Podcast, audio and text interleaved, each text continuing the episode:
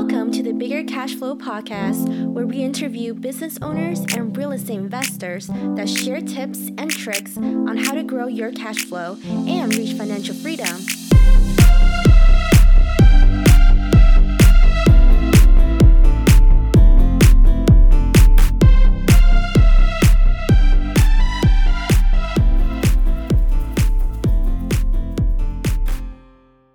Welcome, everyone, to another episode of the Bigger Cash Flow podcast. My name is Bo Kim, your host, and today we have an exciting episode with Travis Hornsby. He founded Student Loan Planner after helping his physician wife navigate ridiculously complex student loan repayment decisions. To date, he's consulted on over 400 million in student debt personally, more than anyone else in the country. He is a chartered financial analyst and brings his background as a former bond trader, trading billions of dollars on Wall Street. He brings that same intensity to analyzing the best repayment paths for graduate degree professionals with six figures of student debt. He's helped over 1,500 clients save over $80 million on their student loans and has been featured in US Newsweek, Business Insider, Huffington Post, Rolling Stones, Bigger Pockets Money, and now the Bigger Cash Flow Podcast. Welcome to the show, Travis. I love that last part, Bo. You're making me blush. that was a mouthful. You're amazing. How you doing? Good, good. Excited to be on the show and hopefully add some value for your listeners today. So let's just jump right in. And Travis, why don't you tell our listeners a little bit about your background and your life before Student Loan Planner?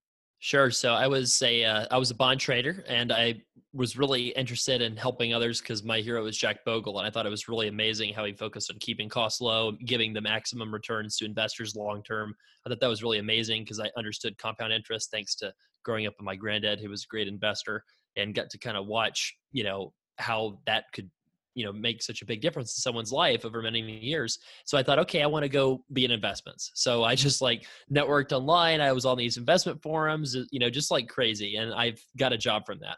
And so i went up and worked my way into the trading desk this giant mutual fund company traded $10 billion of bonds really honed my excel skills and you know learned how to manage huge reams of data and i just i, I really liked having those that skill set but i just wasn't passionate about being in a big company environment and so I kind of got really interested in the fire movement, you know, and the whole ideas behind Mr. Money Mustache and Physician on Fire and some of these other people, eh, you know, in the movement that were talking about retiring early. And I thought, well, okay, if I don't like corporate America, and I don't think I will like corporate America anytime soon, then I'm going to try for radical early retirement. So I did that, and I traveled around Europe for maybe about uh, half a year and then all in all in was probably out of the workforce about 18 months just traveling went to latin america for a while uh, and eventually met my now wife. And so we were t- kind of talking about her student loans, and that gradually kind of became something that I had to become really knowledgeable about personally because I wanted to marry this person and I wanted to understand our finances. So, because you know, it's so important to me in general because that's just that was my personality. And then I found out with all my Excel skills that I had as a bond trader that I was having trouble modeling it. And I thought, well, shoot, if I'm having trouble modeling this, then something's really, really wrong. yeah. You know, and so that was kind of like the genesis for student loan planner was just stumbling upon this super complex problem that nobody was really solving a lot of us that who start in corporate america that have that aha moment i feel like they either end up working more to reach fire earlier but you decided to make a radical change and you know kind of go on a sabbatical for 18 months that it's like a mini retirement did that change your perspective on life and what's important or anything like that that you can share mm. with us Oh yeah, I think I think more people need to be focused on sabbaticals rather than early retirement. You know, for me, I was just burned out, and that sounds ridiculous to say that I was burned out after three years in the workforce. when my dad worked in the workforce for forty years, you know, and yeah. my mom worked in the workforce, you know, twenty five years. And so it's like, okay, how can how can this guy, you know, who's got every privilege under under the sun, be burned out after three years? How ridiculous is that, right? but I think more people are, are kind of realizing that you only live once, and yeah. you know you can't necessarily uh, get a gold star for fulfilling someone else's dream. And if you are not in the right seat, then you owe it to yourself to do something radical to get in the right seat, or at least to go on a journey to try to find the right seat. And I think that I'm more of a believer in meaningful work rather than early retirement now it, it kind of took me a while to realize that, but kind of what I'm realizing is I think that most people that have a healthy approach to this are going to have mul- multiple retirements. You know, you're going to, you know, over your career, like you maybe you'll build a company, you'll sell it, or you'll get involved in a real estate deal and you'll, you know, just be tired of dealing with the same set of properties. Maybe you'll divest, right? And then maybe you'll be away from it a little while and you'll realize what parts you miss about it and you'll use those lessons and start something new you know so for me it was just more of like my i had this interesting conversation with my brother like he really likes routines he really likes knowing where he has to be at work when he has to be at work he likes predictability like and that's the you know a lot of people in the workforce there's nothing wrong with that but i think for you know some of the people out there probably the the same kind of people that you know, uh, accidentally struck a stone on the wall and created fire. Now, maybe I'm being a little, you know, self-serving here, but uh, you know, I mean, for the crazy people out there that like building things, you know, I think that being in the same spot for years and years can be just kind of really difficult. So, uh, you know, this the nice part is I could kind of fuse two of my interests.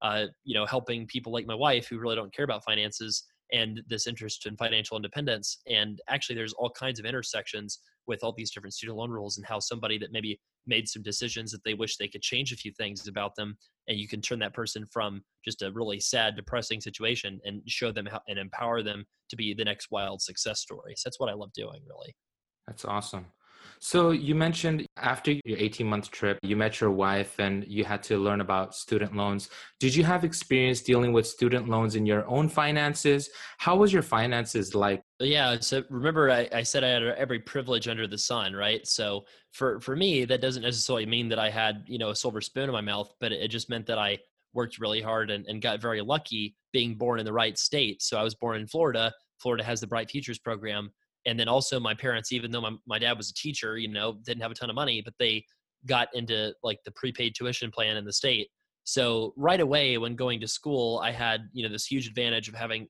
basically tuition covered by the state of florida for everybody that got over like a kind of a low relatively low sat score and then on top of that prepaid tuition that kind of was refundable so it covered like the tuition on top of that so before getting any scholarships like i already had those two things to like basically give me like some money towards housing, you know, and have tuition covered. And then on top of that, I got, you know, some scholarships that I stacked. And so from doing that, I came out of school not only not owing any debt, but probably positive, you know, around like twenty to forty thousand dollars in in net worth. Uh, instead of owing the typical college debt, I had the typical college debt and assets. So wow. I was very, very, very lucky, uh, and I just kind of attribute a lot of that to you know my parents, uh, you know, being very lucky in the state that I was born in. Uh, you know, being very lucky with the teachers that I had around me. So I, I, and also I'll say this, you know, for a bachelor's degree program, it's a lot easier to get scholarships and a lot easier to come out with. If you're going to come out with debt, it's probably going to be a modest amount of debt, right? And my wife was, uh, you know, went to medical school, and medical school is super expensive, and it doesn't matter, you know, if you're the smartest person since Einstein. Like, there's a ton of people that are really smart to go to medical school, right? So the medical schools don't have any reason to give big scholarships and maybe there's a couple that do but they limit their class sizes to you know 100 people so the acceptance rates you know 3% you know so there's yeah. there's just not a lot of great scholarships out there and and you know my wife like you know she was super frugal and her parents sacrificed a ton of money to try to help her go to medical school and she still had a lot of debt so i thought wow like what if somebody is just totally you know financially illiterate and takes out a bunch of debt like what would happen to them and so i wrote about some of the things that I was using with my wife, like the spreadsheet that I developed with my kind of bond trader Excel background. And I shared that, and that thing went viral because like nobody had something out there like that. And so all these people, I, I put in the article like, oh, by the way, I have I do a little bit of like student loan consulting on the side, and I got so many people reaching out to me like, I want a plan, I need help, like I'm drowning. This thing looks like it's really useful. What what should I do? And I I was like, oh, okay, like you know, I'll I'll I'll do this and see see if it's interesting. And it was super interesting, which is why I decided to do this thing more full time. There's a lot of you know issues and stories about student loan and how there's a bubble right now, and it seems like there's so many people around me who have student loan debt. They also have high paying jobs, but they need to figure out how to navigate through all of this, right? And I think that's what your company is trying to do. So, can you share with us a little bit about some of the research that you did, you know, especially when you were helping your wife, as much you can share with us? And is there any kind of mistakes and pitfalls that even you ran into early on that looking back, hey, maybe I would have done this a little bit differently? Well, we certainly would have managed her loans a lot differently if we had known what I know now. I mean, basically, you know, the the PSLF program would have actually saved her probably about eighty thousand dollars if we had managed it correctly according to the beginning But instead, she made some mistakes consolidating her loans, and then that erased a bunch of the credit that she would have had during her uh, residency and fellowship training. And so instead of having years worth of PSLF credit, we had almost no credit towards PSLF. So it was a really unfortunate set of circumstances. I'll say that the uh, you know the the thing with the research that I did, uh, honestly, I pored through like federal Q and A's and you know c- you know comments that the department's made and you know resources the Department of Education put out. And I must have spent I don't know when I, when I, when I was starting doing this, I probably spent dozens and dozens of hours poring through this stuff, and I had to understand all the rules perfectly to build a spreadsheet that I felt confident in. Right, so you know I had to make sure that that stuff was accurate. So if anybody wanted to kind of do this from scratch, that's what I would kind of suggest is just going on to a lot of the federal Q and A's about income-based repayment programs because they have a lot of details in there. But uh, but I thought, wow, you know, this this stuff should be able to be boiled down to something that people can either read online for free if they have a limited time, or you know, if you have a big enough problem, then you know you can you know pay somebody for help. So one of the things I'm passionate about is trying to help people in addition to the people that we kind of make a profit on, which is, you know, the typical client would be like a dentist who has 400,000 of debt, who's trying to save an extra 50 to 100,000, you know, managing their loan forgiveness strategies the right way. Like that's like a typical client of ours. You know, and, and a non-typical client that doesn't pay us for anything. We had a lot of people reaching out to us about um, uh, about paying their student loans, at, you know, while they're in prison. So the reason is because we have an article that ranks like the top on Google for you know how to pay your loans in prison, and I did that. I did that intentionally, not because I thought it was a great way to find clients, but uh, but if you think about the impact that we can have in somebody's life, if you simply add an agent to your student loan account before or during, you know, your time in prison, and instead of your interest compounding, you having 16% collection charges and watching your credit score drop several hundred points, where you're not even able to get a loan, you know, when you get out of prison to be you know a, a you know a successfully re-entered member of society you know the student loans can actually tank somebody's finances which puts them in a higher risk of uh, going back to prison um, maybe out of sheer desperation. So that's a little thing that we can do to fix that person's or help save that person's situation right? So so we have kind of multiple goals like basically the the, the way to summarize it was the student loan planner exists to help people with 50000 to a million dollars in student loan debt live freer financial lives without stress and anxiety. So like that's why we exist. But within that i have like goals of like i said helping people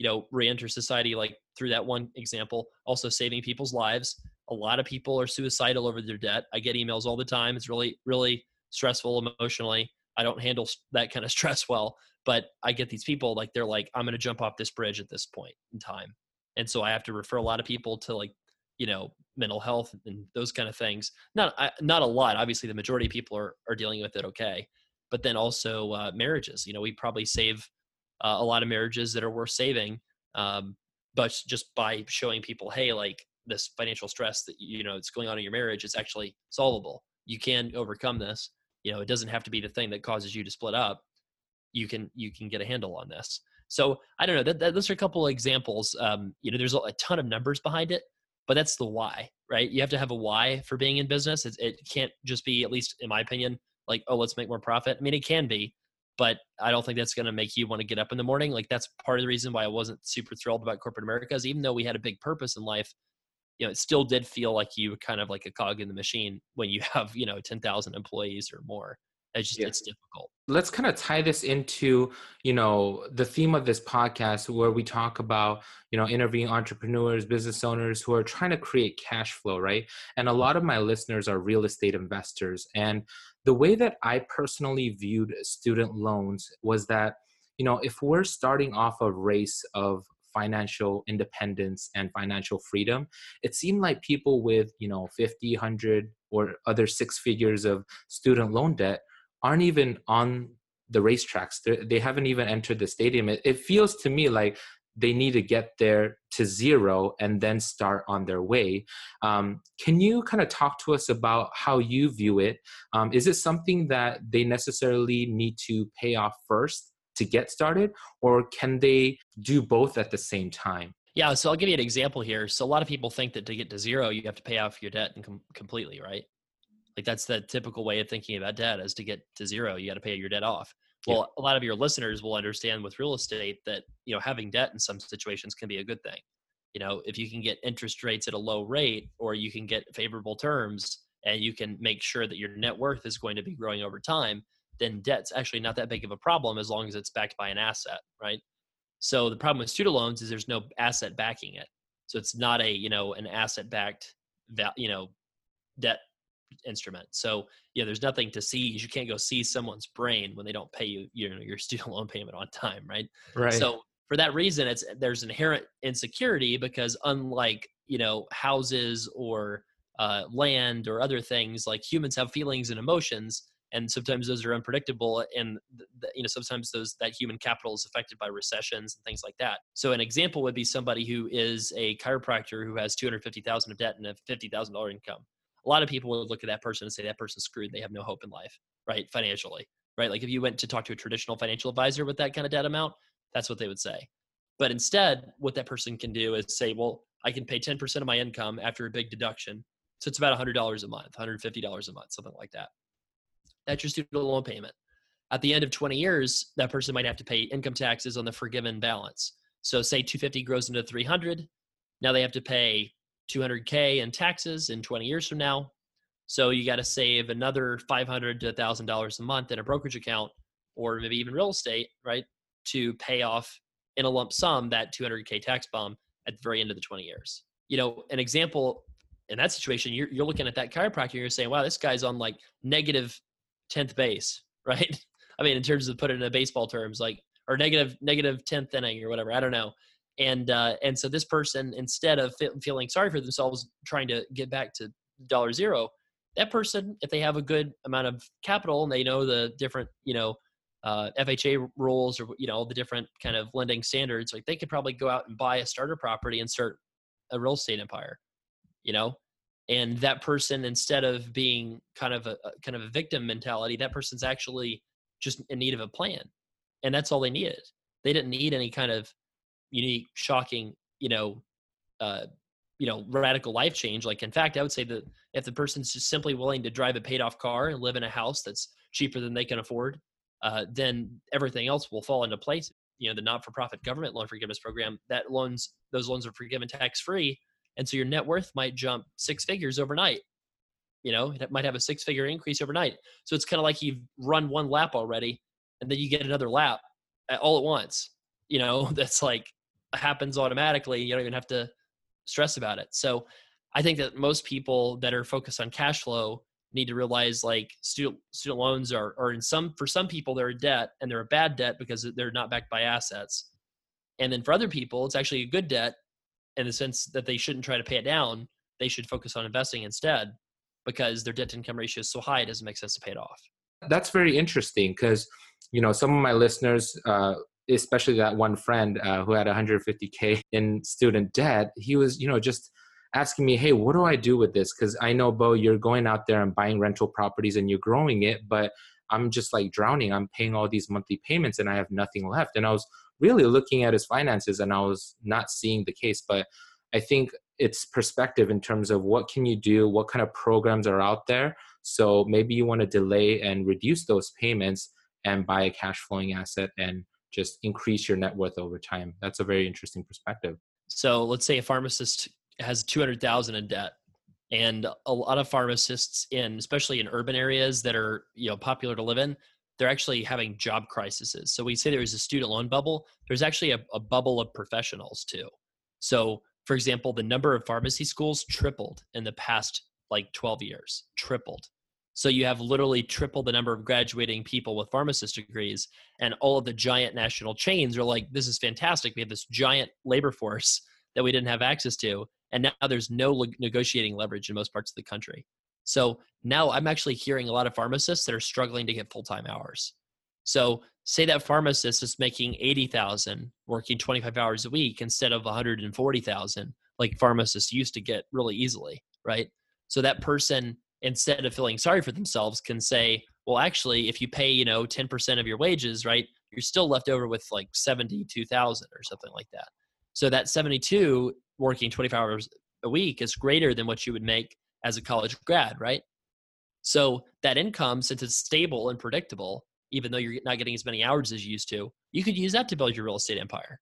You know, So that's a case where, you know, say that pharmacist like decides that they're going to use that stable income as, you know, kind of an asset, right? To build a portfolio of rental properties. And before long, like after a few years, maybe that real estate side interest will become such a big deal, right? That they won't even need to have to rely on their career as a pharmacist anymore. So they've kind of relied on their education and their skills and their initial job kind of path and use that to chart a completely new path. So I just kind of thought I'd, I'd throw that out there just um, just in case you know a lot of there might be a lot of health professionals listening to your podcast that are thinking, hey, you know, I really wish I could get into real estate, but I just feel like I can't with my student loans. Actually, nothing can be further from the truth. I know you mentioned in your blog about loan refinances. Can you tell our listeners a little bit about what a loan refinance is and what individual might be able to take advantage of this?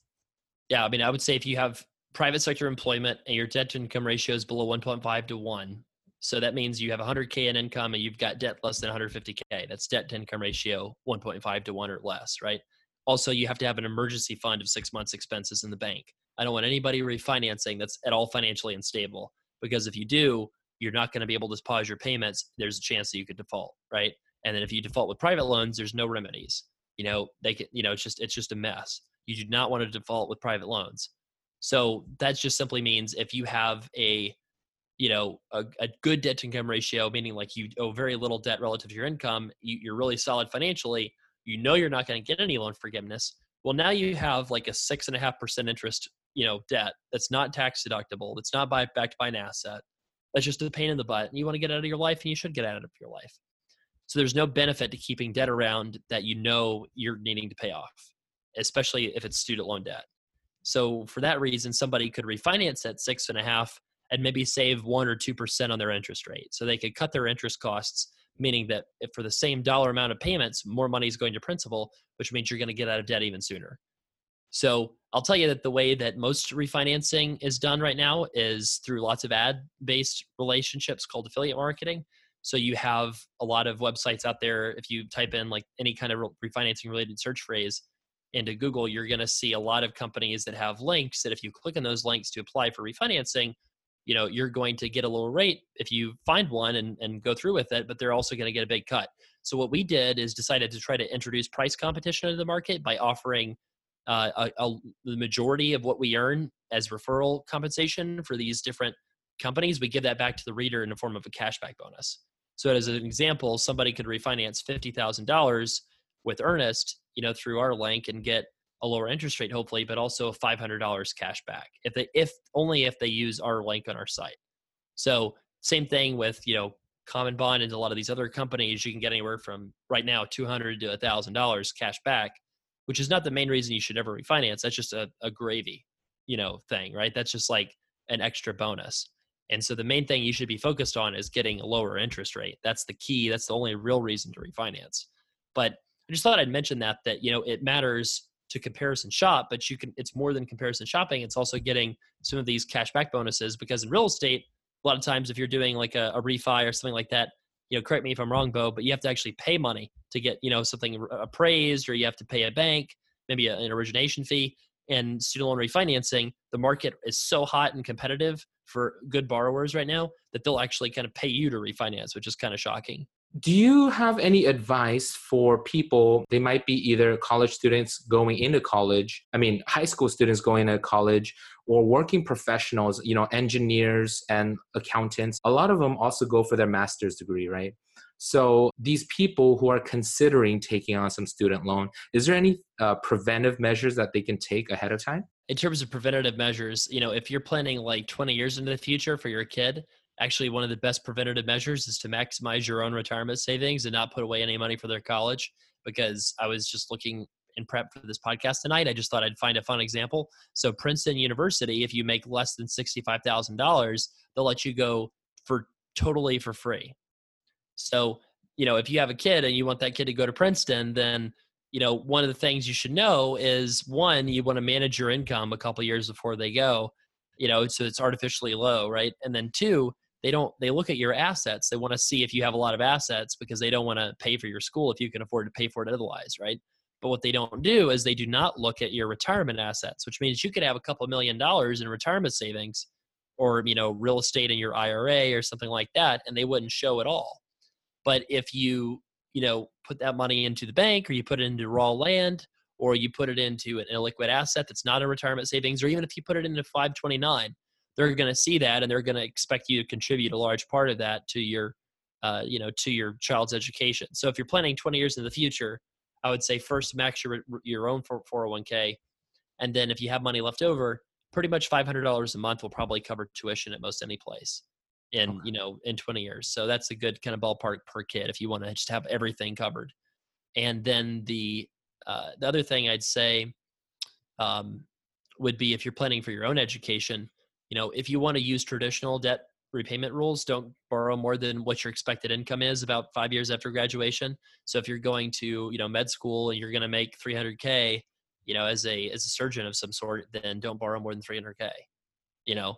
Um, if you're going to art school and you're going to be an artist and you're going to earn 40,000 a year don't borrow more than 40,000 you know? That's a good rule of thumb. That said you can make a good argument that because of the way our student loan system is in America it's really a tax not a debt because the once your you know debt gets so high relative to your income they take a percentage of your income even if it's a million dollars they're taking a percent of your income so by that measure, if you can go make more money and have 10% of it taken out and make more money after that deduction than what you'd make as a, you know, a college grad just with a bachelor's degree, then it makes sense to go take out a ridiculous amount of debt. And it's terrible to say, but that's what the reality is. So, you know, I would just say for somebody thinking about the debt, like, I think that before you take it out, like, go do something weird. so, yeah, I'm a big fan of doing strange things. So, go travel the world, buy a real rental property that's a low risk property and manage it and see what that's like. Try to start a business and you'll probably fail, but that'll be a great experience. You know, take up a, a cooking class and don't don't go get a you know a culinary degree, but you know go try to you know make every single meal on like a HelloFresh or one of those kind of things, and uh, do something really strange and just see if if you're still as excited by that professional degree as you were when you were sitting in senior year and you had no idea what you were going to do next and so you just followed a path of least resistance. Yeah. No i love that advice because i'm just thinking back to you know 10 years ago when i was trying to first decide my major i had no idea what i what i wanted to do and i'm, I'm feeling like a lot of high school students um, and even some college students are feeling the same way right? And then they get themselves into this you know insane amount of debt and then they decide to change careers or they get a job that has nothing to do with their degree which is fine but now they've just put themselves in a financial position that's going to really be hard to claw back out from and i love what you said about the princeton example because i have my ideas on you know the way this economy works is really funny how if you are in the middle class i feel like you're truly at a disadvantage. You either have to be poor because growing up i was our family was not well off. That's why i was able to get grants and scholarships and i didn't end up with a bunch of student debt. But if you're also in the upper class then of course they want you to pay for all of your education and but you can afford it right so if you're in the middle class, you're not poor, you're not rich to pay for it, then you just have to continue to pay. I don't know if I'm making any sense, Travis, but I feel like are.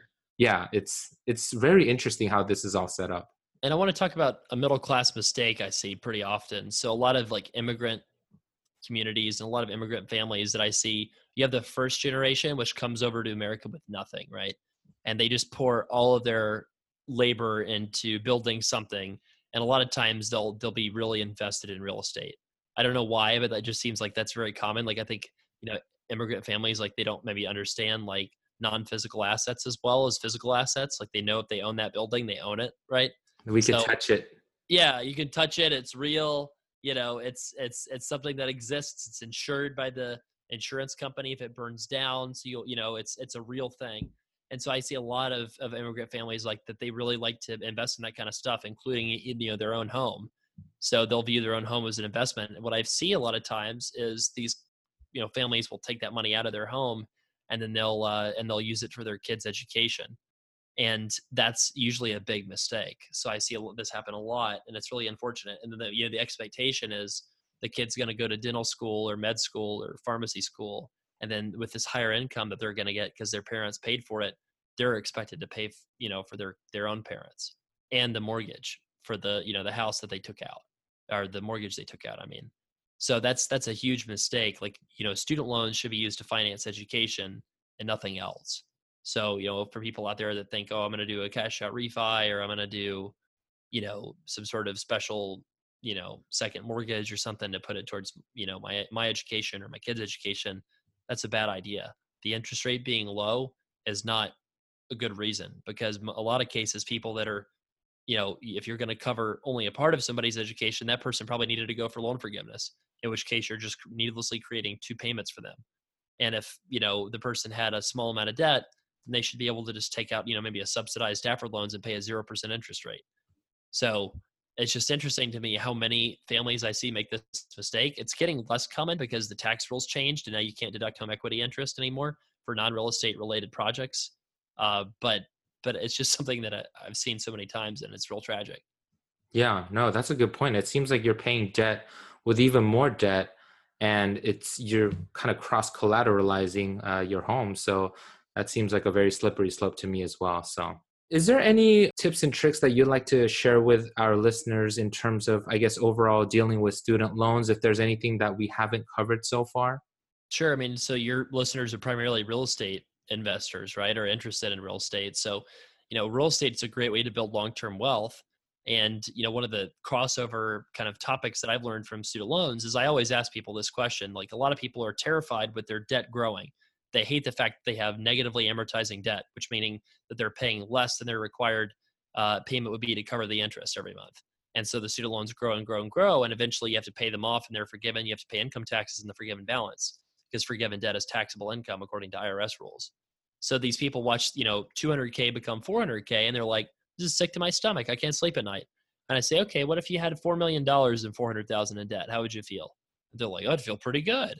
And so I said, exactly, because you'd have a positive net worth of, you know, 3.6 million, right? So a lot of times, like in the real estate world, you know, that's how a lot of conservative investors use leverage is they won't go off and have, you know, you know, uh, uh, 80%, you know, leverage, you know, on every single property. They won't, you know, uh, 20% loan to value. They won't have that on every property. Maybe they'll have 50 or maybe they're super conservative and they have, you know, they own 80% equity in all their properties and they only use debt just for a little bit of a boost you know? So for for that kind of you know scenario i i think that people need to really worry about having their assets be way bigger than their student loan debt. And if they're going to do that by paying down their debt first and then focusing on assets if they're going to do it really quickly that's okay.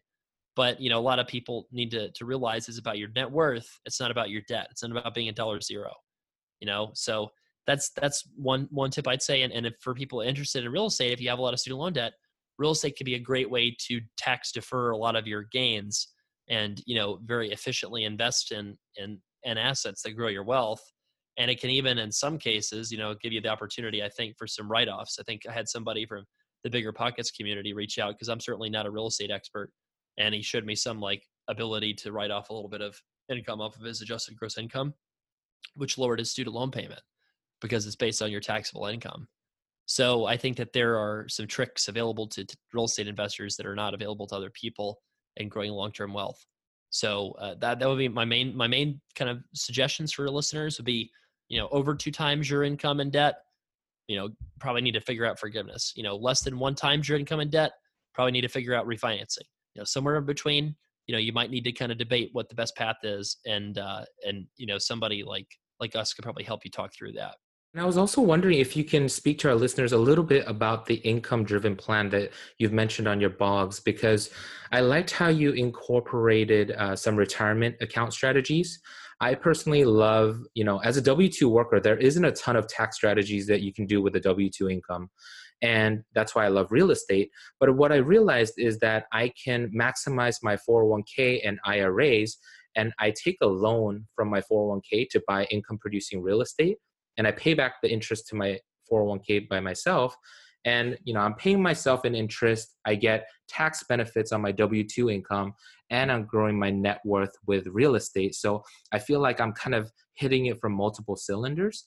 Can you kind of explain to us how the income driven plan and retirement account strategies work? So if your income is, I'm going to use an easy number here. I'll say your income is $78,000 and you're single and you have 200,000 of student loan debt and you're eligible for all the different income based plans. So you are trying to figure out what your payment's going to be. So 78,000 you you first get a deduction of 150% of the poverty line. So, you know, that's about $18,000, which is why I chose 78,000 as your income, Bo. And so 78,000 minus 18 is 60. So then they're going to take that remaining 60K and they're going to take 10% of it. So that's $6,000 a year or $500 a month.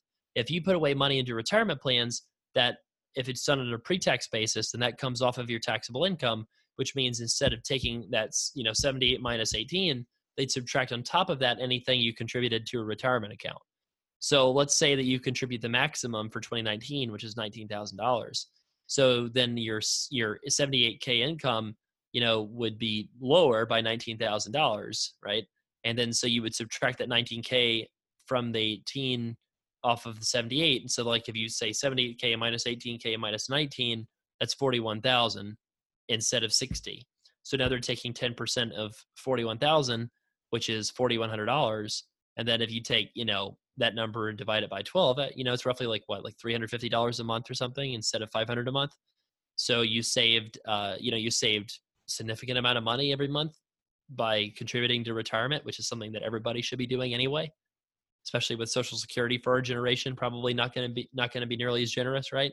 No. Nope. So, I mean, so that's that's an example. I call it the indirect 401k match because what it's basically saying is you're getting rewarded for every dollar you put into your retirement, you basically get 10 cents back with a lower student loan payment. So, you know, that's not nearly as good as like, you know, the kind of matches that are like, okay, you put in six, I'll put in three, you know, percent, like a lot of employers do, where it's a partial match. So it is it's a relatively modest match, but it's still a match. And it's a match on your full contribution instead of a certain percentage of your income. So that's why I think that contributing to retirement accounts, HSAs, other weird accounts like 457s are really important. For all my friends out there who live and die by the the 2% cashback or 5% cashback credit cards, well Travis just gave you a 10% right off the bat. So that's a very good strategy. As we near the end of our show, um, I'm curious to hear what your plan is for 2019 and beyond for your company. What are some of your goals? I know you mentioned numerous times that you know your company is there to help people tackle student debt and take back you know control of their financial future. What's in the future for you? It's a great question. So, you know, our, our company's um, revenue has consistently grown um, because the loan problem is continues to get worse and worse. Uh, but it's kind of interesting. It's a little stressful on a personal level uh, because the Congress is wanting to make student loans way more simple than they are now. So they're trying to pass a law that would create two payment plans. One one's a 10-year plan and one's an income-based plan. And that'd be it. And right now there's like nine different payment options. So and, and that's not including refinancing. So if you have two plans instead of a bunch, then the reason for somebody like us to exist is less. So I would expect that we would still make money off of like refinancing or you know private loans or I don't know something like that, but it wouldn't be nearly as as um, profitable as today. And I should be happy about that because that means you know the system is a little easier to navigate, and uh, maybe I can just go working on a different problem. You know, so uh, so that's that's something that will yet to be determined. Uh, you know, if if what happened to student loans ha- like happens like it did from the tax code then there's a chance that student loans could get simple yet also get way more complicated. You know with things like the you know like how the tax code had the small business deduction and the real estate opportunity zones you know and all these crazy things that like open up there's just huge new can of worms to learn about. So uh, i think that you know we'll either be uh, this time next year we're either going to be significantly larger than we are now or significantly smaller and I, I would be very shocked if we're a similar size it's yeah. funny you mentioned the opportunity zone because in my uh, Facebook mastermind groups and bigger pocket forums, I feel like every other day I see a new post about, hey, opportunity zone question, tax question, and do you have a good attorney? So, yeah. Well, apparently, yeah. One, one, one CPA presentation I went to, uh, they said something about how like even equity in businesses that are located in opportunity zones can be eligible for like the tax-free deferred growth. Mm. So we're a startup technically located in an opportunity zone in the city of St. Louis. So I thought, shoot, does that mean I should be raising capital because they'll just give me like any valuation I ask for because it's tax free growth? you know. And one of the CPAs made a joke that he's like, you know, ta- you know, tax benefits on a crappy investment is still bad. yeah. You know? Like if it's a bad investment, you're gonna get zero back. It doesn't matter what kind of gains you get. you right, know? right. Uh, so I thought that was kind of funny. Uh, but uh, yeah, so I don't know. I mean, the it's just it just gives you an example that like you know if they if they do create like every every time they're trying to simplify student loans, it like raises a new problem. Like right now, you know, uh, people can file separately for income taxes and exclude their spouse's income on certain plans. They want to do that, do away with that. Well, then there would be a huge disincentive to get married. So is is America ready for like a whole bunch of people just not getting married because of their student loan debt? Uh, you know, people want to deduct the paycheck, deduct student loans from your paycheck. If they do that, then there's going to be a lot of people that live to paycheck to paycheck. They're not going to be able to afford rent, uh, you know, in some months. And then you know, there's talk about making college free. Well, I mean, as as good of an idea as that sounds, you know, obviously what we've done so far and getting involved a lot in, in the student loan space has made co- college and professional programs much more expensive. So uh, there's no good solution on either side of the aisle to tackle this that I've seen. Basically, every plan I've seen would create unique, weird problems. Like, for example, one proposal recently, I identified that it would literally create basically a 75 year IBR plan. So, for certain people, like, so certain people that have certain incomes relative to their debts, they would literally have to pay their loans for 75 years. Did you say IBR plan? Yeah, it's it's not going to happen. It was it was a proposal uh, by you know the the House kind of uh, Republicans. What does that stand for? Income based repayment (IBR). Oh, okay. So, yeah, so no, it was it was just a new version of that, and they Okay. were trying to get people to pay a fifteen a fifteen percent of your income plan Yeah. with like no cap. Well, basically the cap was like what you'd have to pay in principal and interest on the standard ten year plan. Yep. And so what that basically means is like some people would never hit that amount ever in their entire lives yeah. you know and so that means that you'd have a lot of people that borrow the max for school that literally be paying student loans until they're 90 something years old oh, jeez. you know so that would obviously be pretty you know pretty pretty depressing to have that happen for people so even if it does have an amazing net present value Yeah. you know- Fully amortized that 75 years. well i tell i said you know I, t- I tried to say like hey this is uh you know this would suck from an administrative standpoint but it'd be amazing from a from a math standpoint i mean you look at the net present value and a stream of cash flows discounted you know over 75 years you basically went to college for free yeah, you know, exactly. I'll um, take that loan for a real estate any day. yeah exactly. So i mean so that like you know there's just all kinds of things that could happen. Like trump came out with an education depart uh, education budget today. He basically has the same exact position that he's had since he won office which is he wants to have a 30 year repayment plan. Senate republicans want a 20 year one house democrats want to expand loan forgiveness and make it eligible for all these new people so it's just a mess so if it stays a mess bo i'll, I'll have a great business Yeah. um, you know, and I think that's probably why there's not a ton of competition in this space, is because no big company wants to make huge capital investments in something that's literally going to change tomorrow. Gotcha. Well, it seems like you have a wealth of knowledge. If our listeners wanted to get in touch with you, uh, how can they reach you? Uh, help at studentloanplanner.com is our email address. So reach out to that, and uh, myself or one of the team of CFPs that work for me will get out, uh, get get back in touch with you real quick. And then uh, if you have you know just general questions, I would go to the I would direct people to the blog. You know, we've got so much free stuff in the blog. Basically, if you search student loan planner plus anything you could possibly imagine, we've probably written about it. So you'll find something uh, that's applicable for your situation, and then you know whatever your profession is, you know, go read the free stuff if you like free stuff, and if you just are like, wow, this is really annoying, I don't want to deal with this. You know, you can hit the easy button and hire us. Awesome. Well, I'll have all of that information and more in the show notes for this episode. If you thought that was helpful, please do us a favor and leave us a review on iTunes. We'll see you right back here next week for another exciting episode of the Bigger Cash Flow podcast. Thank you for your support, and we'll see you next time.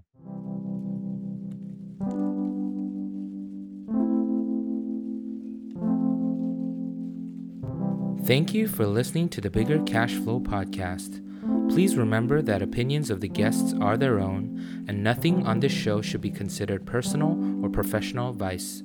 Please consult your tax, legal, or financial advisor for personal advice that fit your unique situation. See you next time.